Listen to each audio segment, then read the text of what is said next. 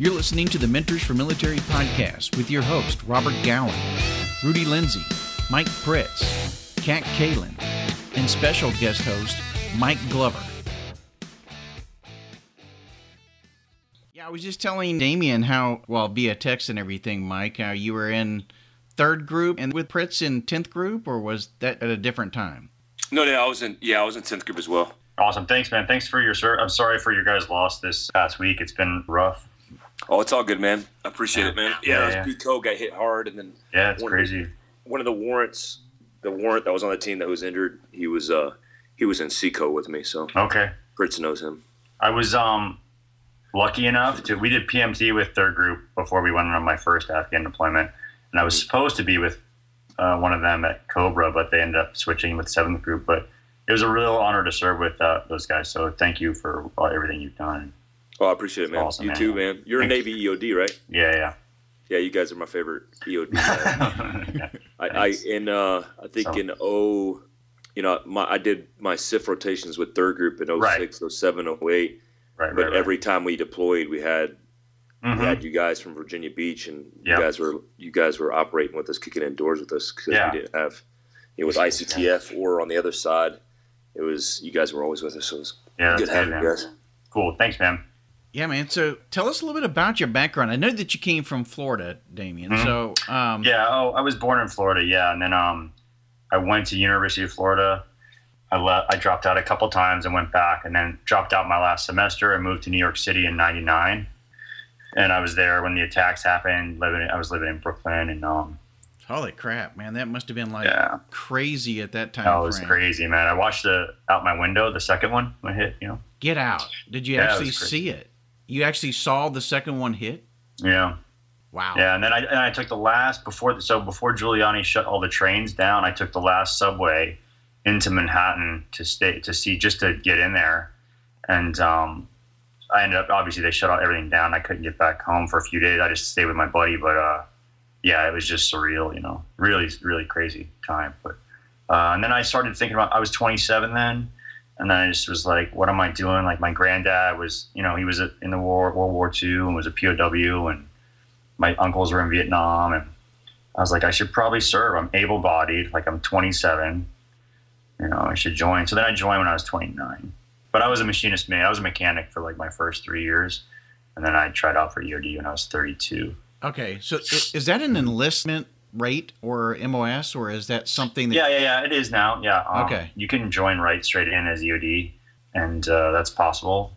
Uh, just like you can do it with SEALs. I think you know the 18 X-ray program probably is like that. Right. Um, yeah, you can do it. Yeah, yeah. Okay. they want you they want you to do that now like back kind of when i came in it was it was pretty normal to come from the regular navy regular navy i call it i don't mean any disrespect to navy but right. you know from the fleet navy um, you know that was pretty normal so i was in e4 when i came in i'm in e7 now but So when you started off, you went off to uh, Great Lakes? yeah yeah Okay. Now that mm. that's like a prep course before you actually go down to the EOD course down in yeah uh, you go through eod dive prep you go through dive prep it's just the divers do it seals do it now i believe yeah you go there for i think it's two weeks or something Yeah. Yeah, and then I was the second the second class to do that. Really? And, uh, I think so. I went to EOD school in 2000 or dive school in 2007. So- Okay. Then you go down to Eglin, Panama City. Oh yeah. Oh yeah. Panama City first for dive school for Right. like what is it? 8 weeks I think we do dive school and then then you graduate that and you go to um, yeah, you go to Eglin for I think 10 months if you make it through all the way. I got MRSA like right at the end, so I got rolled back for a little bit, but yeah, I think it's 10 months. It's about, and then you go to, and you go to Brad, I mean, you go to um, Benning.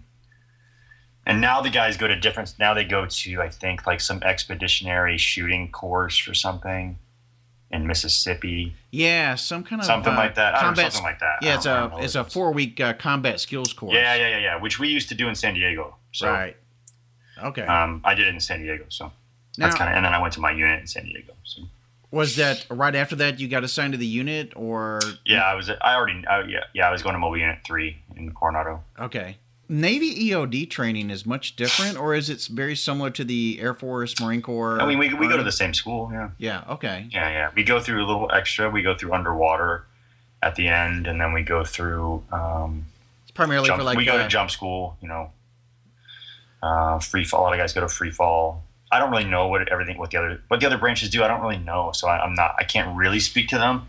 Uh, I just know that we go to underwater training at EOD school, and, and I know we go to jump school, and obviously dive school prior, so it's a little different. But right. um, Yeah, of course you've got to go through the dive school portion of it because you've Sure. got the Yeah, yeah, yeah. torpedoes, the mines, the whole beach clearing, that type of stuff. right, all that really fun stuff. Super fun. yeah, yeah. My first platoon was an underwater like platoon. That was my first thing I did. So, Mike, you served with the Navy EOD guys while over there. Oh yeah. So it's weird because when I was in third group and started out on a mountain team, I really never heard of Navy EOD at all. But then when I went to the CIF company, you know, when we were just doing straight direct action or counterterrorism, foreign internal defense, we didn't go anywhere without Navy EOD. So every full mission profile or pre-mission train up, we would have uh, Navy EOD that would be attached to us and then when we went down range, that's all we used. So, you know, we had specialty teams, whether it was assault as assaulters or snipers, they would they would integrate with us and do our do our complete train up prior to going down range, and then when we went down range, they were out with us the whole time. So that, from my experiences from you know whether it was the third group CIF or tenth group CIF, that I've always been surrounded by Navy OD, and I don't think um, I don't think anybody that I've ever known has had any issues with Navy EOD's ability to operate because they're so multifunctional. They're like a, a Gerber, you know, like it just you just got, you know, the the, the multi tool where they could infill by any means and then be able to do the job and not only just do the EOD stuff, but but still be able to operate and be that number two guy if we need him. Thanks. yeah, I always. Yeah, I, I never been able to do a. Uh, I've never been on a CIF team or CRIF as they're called now. Uh, I guess, but um, you always hear great things about them. We don't have those at our at the unit I was at, but it's always something that's like highly regarded in the community. But you know what? You know what I never understood because we always work with NavSoft. mhm. How do you guys support uh, the Navy side? Like, uh, do you guys? Because how does that even work? Where you're farmed out to the Army, Mhm. your primary mission is supporting uh, NavSoft, correct? Well, it's one of our missions. We have like a bunch of different mission sets, but as far as on like supporting a SOCOM entities, yeah, definitely supporting SEAL teams is is part of the mission. Yeah, like at Mobile Unit Three, it was a at that time we were the only ones on the West Coast that had what just NSW platoons. Now there are other mobile units that have them on the West Coast as well. Um, so there's another mobile unit that has them, but at the time, yeah, it was definitely um it's not really you know I, I don't know if it's said like oh this is better than the other mission we have but you wanted to do that like, i think everyone that went to that unit you know wanted to to do that for sure Nice. Yeah, because I've always seen you guys as kind of the baddest of the bad. I mean, when it comes to the EOD side of the house, I mean, because well, I mean, I mean, some of the stuff that you guys are doing is a little bit different, I guess, than your well average. you know EOD. what afghanistan was a huge equalizer i feel like you know to everything. I, I don't so i don't know iraq. I only deployed to afghanistan three times. I didn't get to see iraq at all. And you know I, just it was uh you know we were just getting whacked you know? Afghanistan was a really i loved the war. I thought it was it was i loved going there.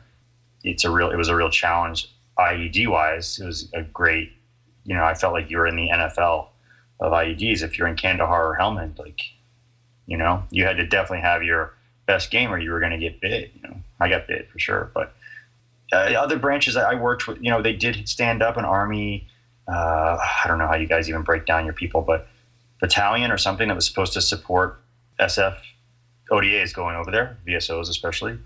Uh, so I, I don't know how that worked out. I worked with a couple of them on, on a joint mission and you know it's like anybody. I mean you have your people that are good and you have your people that are maybe not as experienced or they're not quite as skilled at that yet. And you know i mean like we may have a different mentality towards it and we may be able to be a little looser with some rules in navy eod but but i can't really tell you you know. Marines did a lot of stuff and then and marines they're attached to um, marsoc units. And they're they have their own eod pipeline you know from what i know and they're attached to those units. So you know, everybody was getting really good work there. It's just that I think we get you know singled out because of the, the diving and all that stuff. And, Right.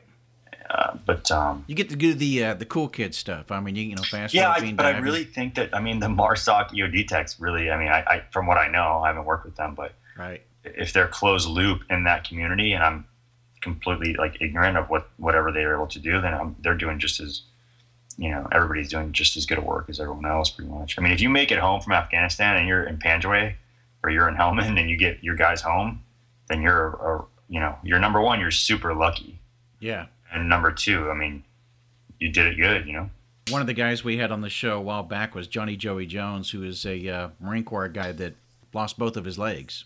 And Yeah. I know a lot, you know, it seems like there's a lot of EOD guys that unfortunately, Oh, absolutely. I mean, it's uh, one of my platoon mates, Chris Andreu, lost his legs on our last deployment. He was with another.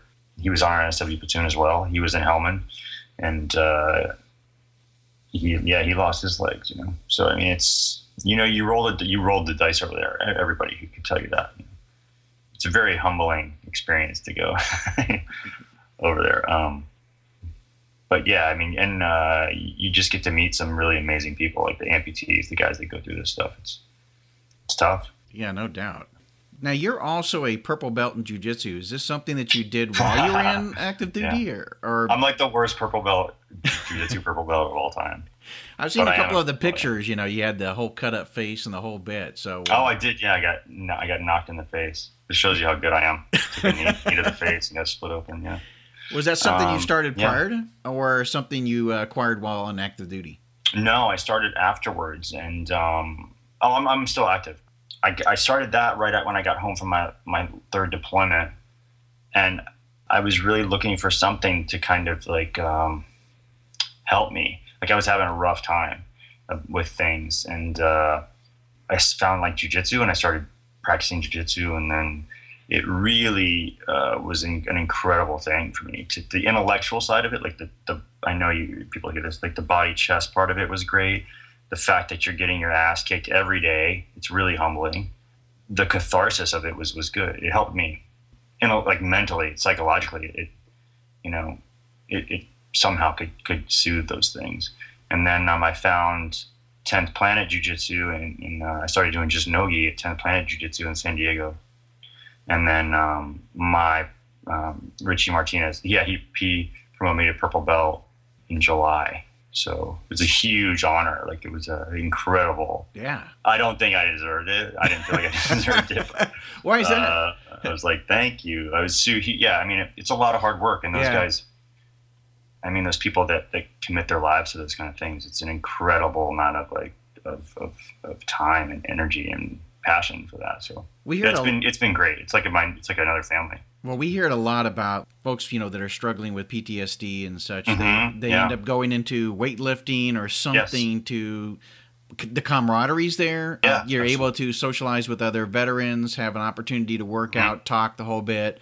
Or in Yep. your case, you know, maybe jujitsu, it's the same way. Absolutely. Yeah, and, That's and absolutely what it is. It, it, and it's it's something I, I just you know I don't know what Mike thinks about this, but you know you find these people who I have an incredible amount of respect for, you know, and um, all the trainers at like at San Diego Combat Academy, like they're all all the MMA coaches and the you know the people that you know you train with, and and you know you I, I have an incredible amount of like respect for them and what they do and the amount of work they put in, and that's something sometimes you don't get from you know, you don't feel for some people sometimes maybe when you come back from these experiences. I, I mean, I respect everybody, but I'm sure Mike, you can talk about this too. Like, it's hard to find that kind of camaraderie, you know, that I do there. Especially this place I found, like the people at that um, academy. It's just, uh, it's it's it's a, it's been an incredible help to me, and um, I mean, I'm obviously having I work through things all the time, but it's helped me, you know, uh, as much as it could. So, um, but yeah, I think you do find that camaraderie for sure.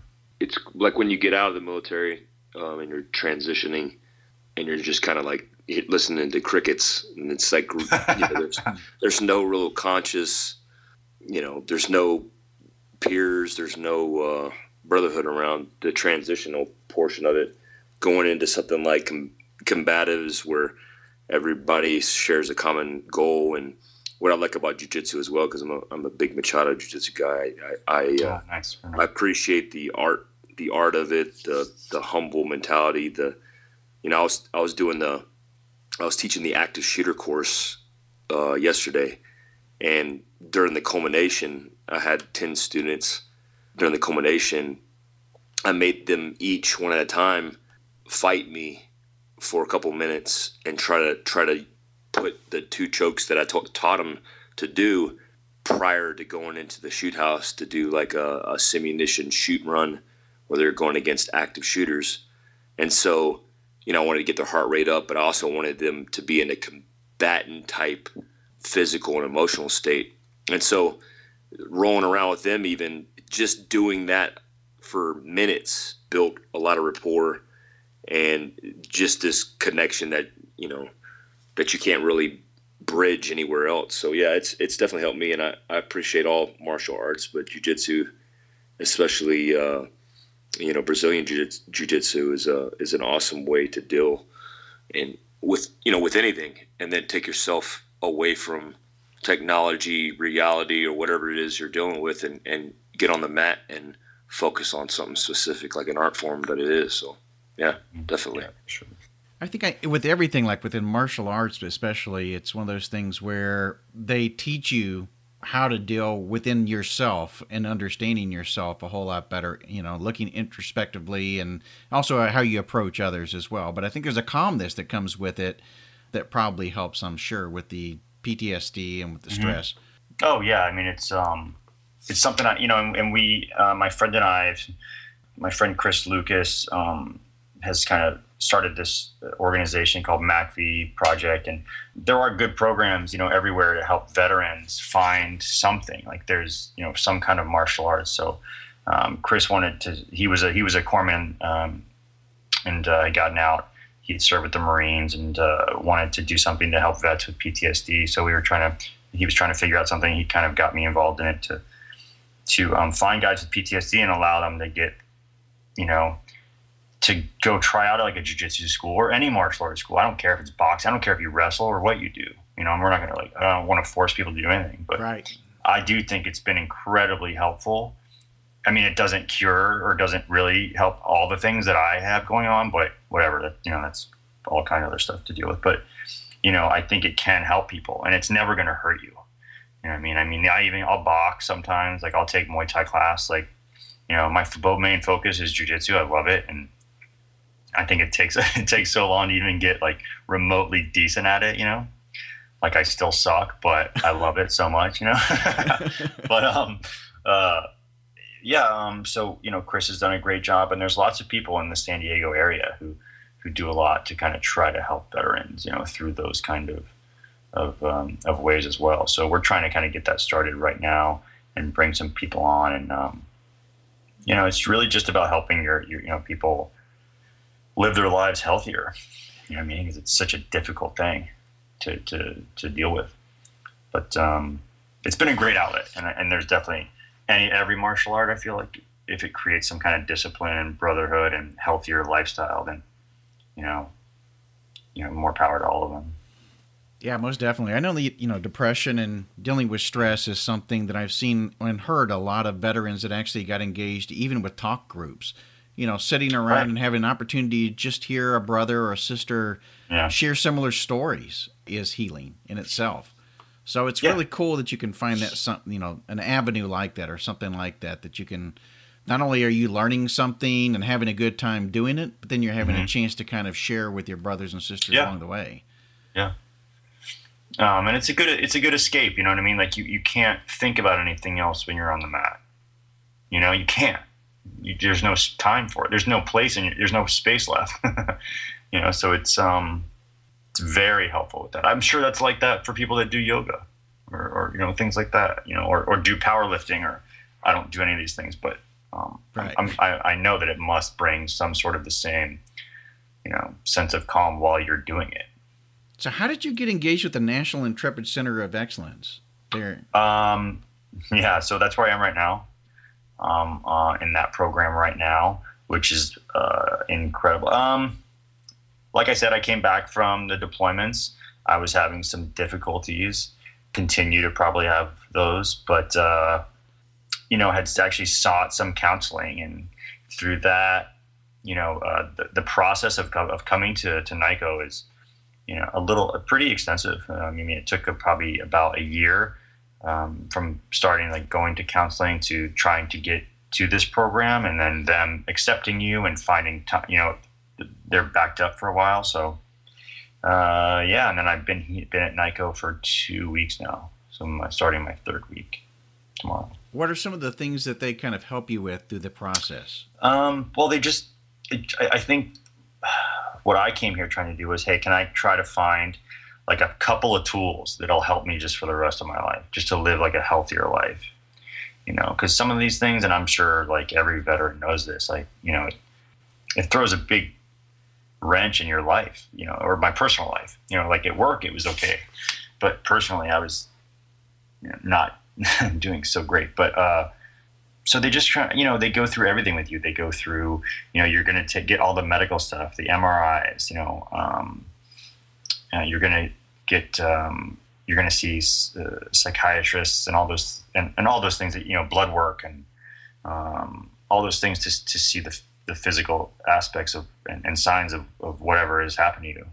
But then you're also going through all kinds of like alternative mind body therapies, like art therapy and you know, there's a cover of one of the Nat Geo mag- National Geographic magazine had a cover story on the mask work they do here, um, which is really it's it's incredible. You know, and the one-on-one work that you get here is is amazing. They have dog therapy, they have you know acupuncture, relationship counseling, you know intimacy classes, um, not just for like spouse for spouses or girlfriends, but just for you know personal relationships and why are those failing or just turning like you know really looking in the mirror and having to be honest about it. It's really like getting through. It's like getting you know therapy through like a fire hose. But it's it's it's great. It's a lot of one on one. It's like state of the art MRIs and you know the people that give you these lectures. Like some of the people, like the first people who ever really saw concussion as an injury. Those are the people like teaching me. You know, it's just it's it's it's it's it's such an incredible like honor and blessing to be able to come here. You know, I mean, I wish everyone could, could get it, but uh, yeah, so that's that's how I got involved in it, and really lucky to to be here, and hopefully uh, I'll leave here with you know a couple extra tools to help me for the rest to get through my life. But that's been good. Good to hear that you're there. I know that Warrior Angels Foundation, I think it is that mm-hmm. uh, we had on the program a while back. I don't know if you've ever heard of them. They're out in Cali and they actually did some of the same stuff. They started mm-hmm. evaluating mm-hmm. traumatic brain injury and how the mm-hmm. brain the chemical imbalances and, and such where they actually start off with blood tests. That's mainly what they right. do. And they, they start off with, I think, MRIs. And I, I know they go through a lot of different research from a medical standpoint because in some cases it could just be an imbalance of something and primarily sure. due to the high stress and your mm-hmm. endorphins and everything firing right. at 100% all the time. You know? Right. You'll talk about, yeah, they'll, they'll talk a lot about cortisol levels and right? Um, where your cortisol levels are at, and it's a really extensive uh, blood work, and, and they'll explain to you vitamin deficiencies, you know, and how that can affect things. Uh, you get like I get a, you get a nutritionist to talk to you about your your, your those habits, you know, um, alcohol, tobacco. You know, they they talk about how all of these things. Breathing, you know, you'll go through breathing and what those the physiological, you know, changes that just you know diaphragmatic breathing can can do for you. And um, you know, there's a lot of guys. I mean, I'm probably like, you know, I'm I'm, a, I'm surrounded by people who've done some incredible things in their military career from some, you know, amazing units and and um, you know, everyone's trying. You know, we're all like trying. So it's it's really cool to see like, you know, all every group is so there's six people start every every week is six new people. So you're with like kind of six people. So sometimes you do have group classes and and um, yeah, it's just uh, nothing's left unturned here, and and it's, you're just really appreciative of, of all the work that you know. And, and yeah, so yeah. Anyway, so I believe now I may I may I may be mistaken, but I believe it was started as as a as a study of like of, for just TBI. Pretty right. much, it was for mild TBI injuries, MTBIs, and then people ended up finding out that like PTSD and TBIs have very much like overlapping symptoms, which are all non-specific, pretty much non-specific symptoms, and uh, so you just learn a lot about that. You know, yeah. you know, you learn a lot about yourself, and um, you know what's happening to you. So understanding really what's happening is really helpful as well because it's it's just frustrating. It's a frustrating way to live. You know, it's a pain. It's, it, it can be a frustrating way to live. I'm not going to speak for everybody, but uh, for me, it was um, pretty detrimental. You know? right. Unfortunately. Now, there are programs out there where they end up pairing dogs or animals yes. with uh, PTSD. I, and you mentioned that. Is that one of the things that's the output of the program? Is to try to marry you with somebody at another no. foundation? No. Okay. Mm, no, they um, so they're basically I, from what I know now, they're um, they're training these dogs to be service animals of different types. I believe. I think they are for people with PTSD, but they're not. They're like they're in the training stage right now. So the ones that we play with are, are being trained, but we just get to go and just like hang out with them for like half an hour or something if we want to that day. If we have like an extra half an hour, you can go hang out with them, or you can request that you want to deal with that. So uh, they'll they'll give you like a class just to you know, and, and and some of the guys bring.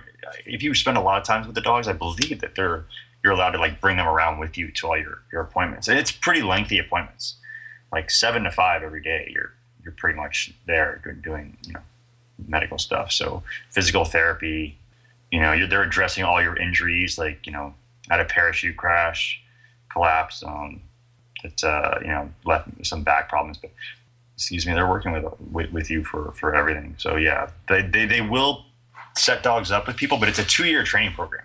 So I believe the dogs are like it takes them two years to complete their training. Wow. So it's pretty, yeah, it's crazy, right?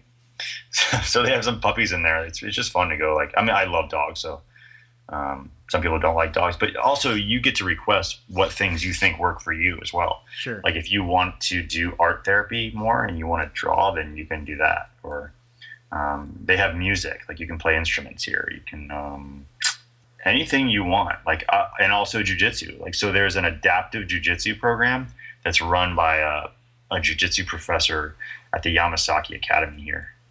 And um, I, I, had read about that online, that he does it for um, Walter Reed. And so I brought that up to them. I was like, hey, this guy gives jiu-jitsu classes to um, like amputees and, and, things to help them, you know, to help them. It's part of their, uh, I forget what their program's called for, adaptive athletics, I think, or something. So um, and they're like, "Oh, really?" And they're open to it, and they ask me like, "What's his name? Do you want to go?" And if you want to go, we'll try to get you involved in that. So they're they're great. It's just a really supportive environment. Now, Mike, were you engaged with a lot of the uh, a couple of the foundations that had the service dogs, or was that for something entirely different? I thought I at one point you were engaged with that. Yeah, absolutely. Uh, Labs for Liberty is the one that I kind of put them out there because I, I believe in their mission, and they're doing the same thing. They're helping veterans who have PTSD or you know transitional issues who are disabled that uh, they're providing labs or service dogs for veterans. And, and they're also, they're out of Utah ran by a woman by the name of Joan Nold and she's she's awesome. And uh, what they what they do is whether it's emotional or you know traumatic they basically train the dog in meeting kind of the needs that you have um, and it's custom tailored. And then you go out there and you spend a week with the dog, one on one after it's been trained. Um, so yeah, real good program, and that's definitely a whatever all the stuff that you're talking about. It's it's really cool. It sounds like a huge opportunity for you, but just something that probably needs to be more streamlined for uh, all the other veterans. It's but it's a mm-hmm. good opportunity that you get to share those experiences and and uh, you know reach out and help help other veterans who are going through similar issues. Yeah, that's it's funny because all the dogs here are labs too. I don't even know that could be one of the organizations that they even send them to. I don't know, but yeah, they're all labs and golden retrievers here. Um, it's pretty cool. Yeah, I, I agree. Like, I really wish. Go ahead. Sorry, Mike. I was just gonna say, are you going to get one? Is that something that you're? No, no, no, no. Because they're here for two years, and they're like, they're. I think they're puppies right now. One of them is like oh, nine okay. months old. So somebody will get them, and it is a program for vets with PTSD, I believe, or TBI issues. Um, in fact, some, I, they've even showed me some of the like commands that they have for people that. Um, I mean, dogs inherently know when you're upset anyway. You know what I mean? Like, yeah, absolutely. my dog. You know, I had a dog, and he knew when. You know what I mean? Like they know. So yeah. Well, you know, uh, you, have heard of the service dogs that help with people who have seizures and stuff like that. Right. they'll go right, ahead and exactly. let them know it's about ready to happen. Go yeah, ahead and get absolutely. in a position where you're prepared. Yeah. yeah. it's really really cool that they have you know that type of training that they can help their yeah. Their master or owner know that something is there and hey we're here for you. Yeah one of them i know is like if, if someone starts like tapping their leg the dog will go and like put his head on his lap or something. Wow. pretty cool man. Yeah. Yeah that's awesome. Yeah. I have heard of Last for Liberty. Of course, you know we, we follow them on Instagram and really mm-hmm, yeah, seems like a yeah really good program. I think what you're doing there is going to be really helpful, like you had mentioned, not just for yourself but for others. That you're going to be able to recognize those symptoms when you get back, you know, of your fellow sailors or Marines and stuff that mm-hmm. you're with. To go, hey, listen, dude, you know, I I see something or I hear something that there's probably something more there than what you're wanting to really talk mm-hmm. about. Yeah, I mean, and Mike, I know you know this, man. Like, it's not there's always going to be a feeling of there's a stigma. You know what I mean? There's, I, I mean, I battle with that a lot. I struggle with, I struggled with that even wanting to go into counseling. I was like, no, I'm fine. You know, um, just send me back to war and I'm good. I'm fine. And like, even though they couldn't because I was overdue for my rotation. But yeah, but I, have been, you know, I, there's a fine line too, in my opinion, of, I know, this is going to sound weird, being too open about it in a way or being open about it is great but I want people to know that like I'm open. I'm open. My, my buddies know that I'm like, there are a younger EOD techs I feel that know that they could come talk to me about stuff if they needed to. Do you know what I mean? Like I'm definitely one of the ones I feel that, that uh, tries to be like, Hey man, like if you guys to with my guys too, if you, if anybody ever needs to talk to me about something, please, like, I want them to know that there is someone that they can come talk to that's not judgmental at all. You know, I think everybody needs that people need that. They need someone that you know uh, that uh, like some kind of a. I'm not a mentor to anybody, but I mean, you know that that um, hopefully they respect. They feel like they can go to, you know, because that was always difficult for me, you know, finding someone like that. Yeah, you know when I when I transitioned out of the army, and I remember my first, I was in, uh, I was a captain or, you know, going through the process of getting out, and then one of my appointments was with Veteran Affairs, mm-hmm. and I remember I sat down with a psychologist, and the I remember the there was like a noise in the hallway, and I kind of turned my head, you know, just you know identifying what was going on, and, mm-hmm. and immediately she just went down the road like, "Hey, you have PTSD." Right. And you know, not not even you know, psychologists they deal they deal with really traumatic, specific traumatic events and veterans that are dealing with those events because that's kind of like the understanding of the diagnosis of PTSD. It's related to an event or a series of events, and then typically it's it's resurfacing of those events that cause this cloud of you know you know all these symptomatic problems that these veterans experience. But you know the problem I always had was you know j- just like you uh, being EOD you know, whether it was eating charges or, you know, shooting Carl Gustafs in combat. Yeah, yeah, yeah. You know, getting hit, you know, with RPGs in the mm-hmm. vicinity of our vehicle where you, you just, your head's getting rocked. You know, I went to a advanced tactical infiltration course, uh, a free fall course, and during that the culmination exercise, I knocked myself unconscious on the drop zone and had to be brought into the hospital. And but I just remember like my brain just being rattled so many times was was was uh, was not right, and and I, I went through the first series with USASOC and JSOC, the first series of TBI testing in 2006 and 7 mm-hmm. and where they created a baseline. Mm-hmm. And so when I got out, every appointment wanted to talk about specifically an event or the sorrow I was feeling or the depression I was feeling. And yeah, some of those symptoms I had, but it was more so. Uh, I guess you know, long story short, is 180 degrees of what other veterans were experiencing. So I said, hey, I, you know, I'm a diagnostic kind of guy. I'm like, hey, I, I want to get tests. I want to get MRIs. I want to get blood mm-hmm. work. I want to look at the chemical composition of me now, or look at the baseline of what I was, and see what the difference is now, so I could try to see if there's a a, a mismeasurement and, and try to fix it. And there's nothing like that that exists in the in the government. I mean, I mean, in in, in veteran affairs. So it's frustrating because, like you said, the stigma is, you know, whenever you just say, "Hey, I'm dealing with things," immediately it's it's solely mental, which is, you know, it can be solely mental. There's nothing wrong with that. But what if it's more physiological? What if there's reasons, physical reasons, why my brain is causing me to think a certain way or act a certain way, as opposed to, you know, you know, just like the maybe the fight or flight response where it's a uh, transitional issue. Mm-hmm. But instead, everybody wants to concentrate on this specific event, and they they treat that those symptoms the same in these processes, and it's frustrating. So mm-hmm. you need good nonprofits, you need private industry to really tackle those at the speed of of how it's happening, you know, like the speed of war, because the government's so far behind; they're ten years behind in everything. They're not going to be able to handle any of this, and they treat it with an umbrella or a blanket, and it's just they they try to cover everything. So, yeah, man, I you know on active duty, guys all the time would be dealing with issues, but you know, come and being in special operations yourself, the the second the millisecond you say anything in the realm of potential issues, you, you know, you're you're either taken offline, taken off deployment, uh, and then you're shunned or you're you're uh, blackballed from from being as you know part of the A team. Mm-hmm. That's sad.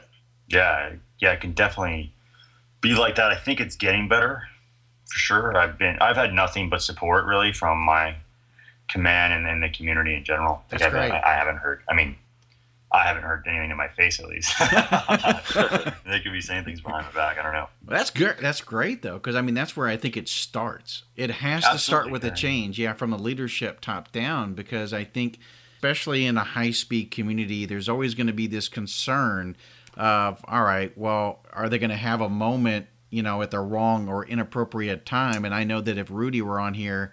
It's one of the things that he has to deal with, even as a government contractor today, is he has guys on his teams that on occasion did have traumatic stress and would have unfortunately an incident at a time that I mean you just never know that something may occur.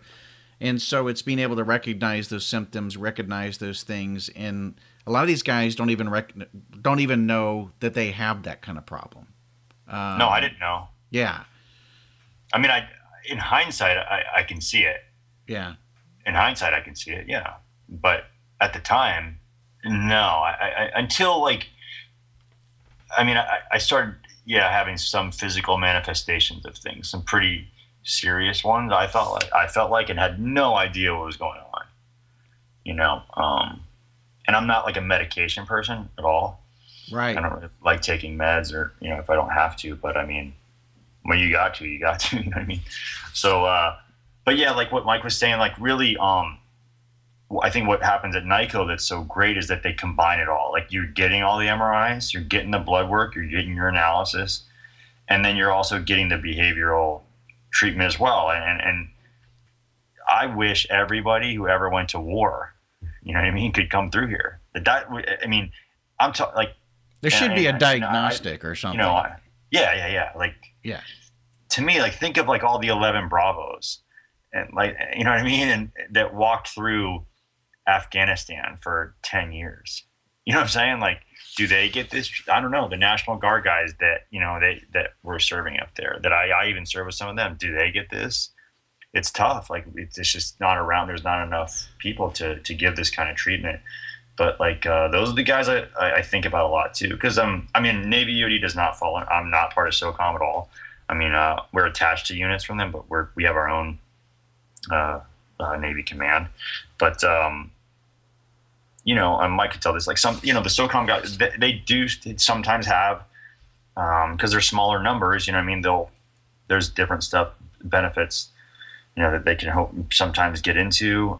But like NICoE really treats everybody, so it's just a. I think it's a wait list. You know, I mean, it's a list. It's a backlog of how many people can you really treat at one time? And to give this kind of quality of training, it takes a long time to get everybody through.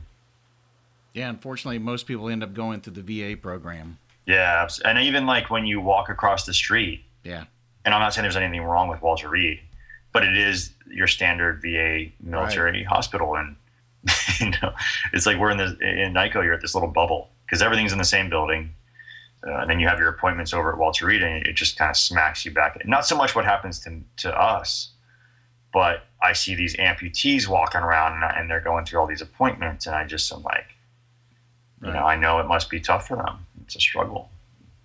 Because, uh, like, I think about Chris uh, Andreu, my friend who lost his legs on our last deployment. I wasn't with him when he lost his legs, but he was on my platoon.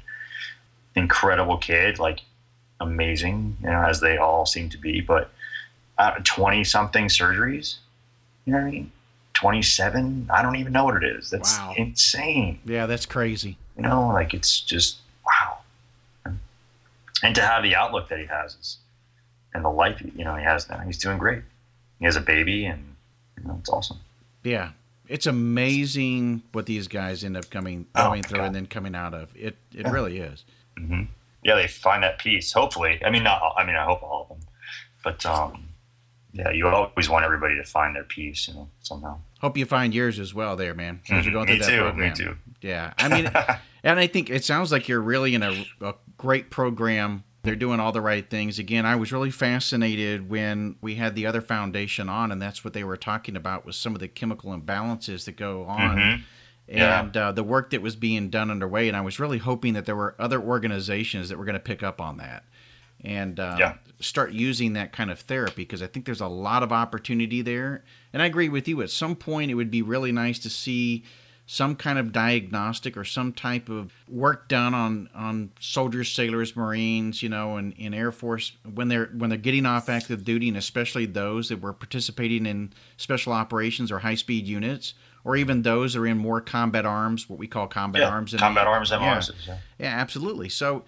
I think it would be really beneficial if we could come up with a way to to have some kind of diagnostic test, and maybe there is today. I don't know when they're coming back from deployments to see if they can recognize some of those things to get them help. Right. Yeah, I think they have come up. They had. They do give us some before and after tests, but I believe they've proven to be pretty useless. Okay. As far as as far as what I've been told. That's here. not but, good. Yeah. Yeah, and you know, it's all. I think it's very. In, it's also very individual how each person's body handles these things and mind handle these things is different. Just some people, everyone's different. Absolutely. Everyone's bottles and bodies handle, you know, like what, what Mike was saying, man, those Carl Gustafs, yeah, those, those are something. Mm-hmm. yeah. Backblast from those things, man.